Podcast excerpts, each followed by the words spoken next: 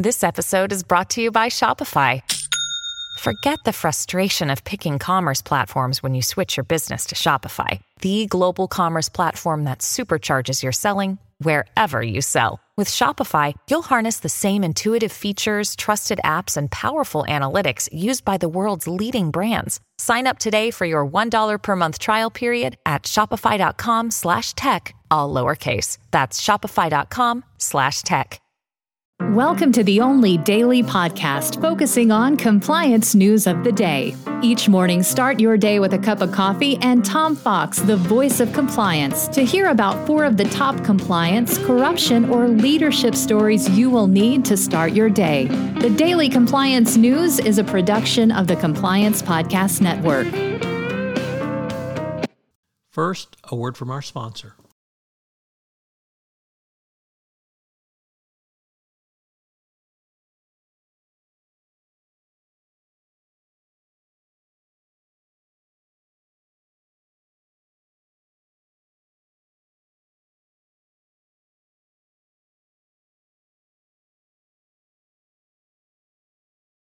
Daily Compliance News for April 29, 2022, the Billions to Hwang edition.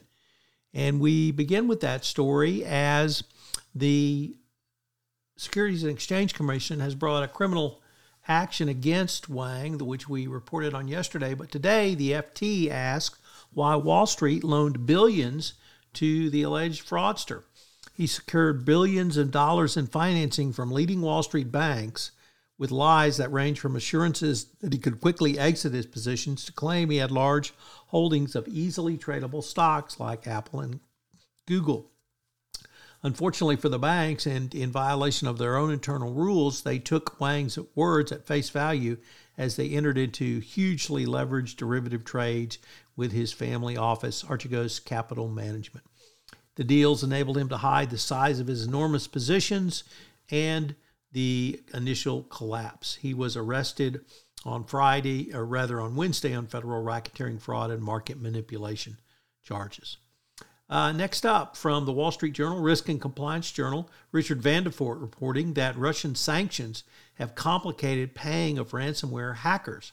An ever increasing array of U.S. sanctions levied against Russia have made the already difficult payment of how to resolve ransomware attacks even more thorny because if you don't know who you're paying, you may be in violation of sanctions.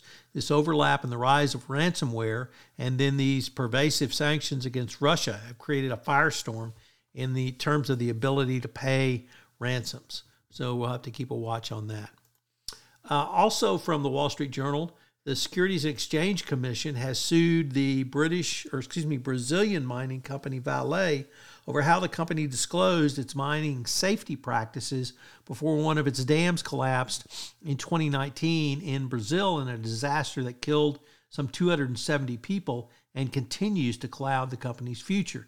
The SEC lawsuit shows how the regulator is using its investor protection powers to go after public companies that have suffered costly environmental or in energy engineering crises. The um, Vale uh, executive or spokesperson said the company says that they will uh, contest the allegation. So the SEC stepping in uh, in many places uh, in ways they haven't before. Next, from another first time contributor to the Daily Compliance News, Coindesk. In an opinion, it says don't blame crypto for corruption. A international money monetary fund um, report uh, suggests that um, crypto facilitating corruption is off target. Of course, you would expect that from this publication. Nevertheless, I think it's important to consider how much of crypto is involved in ransomware and how much isn't. The Daily Compliance News is a production of the Compliance Podcast Network and a proud member of C Suite Radio. Thanks so much for listening. I hope you'll join me again tomorrow.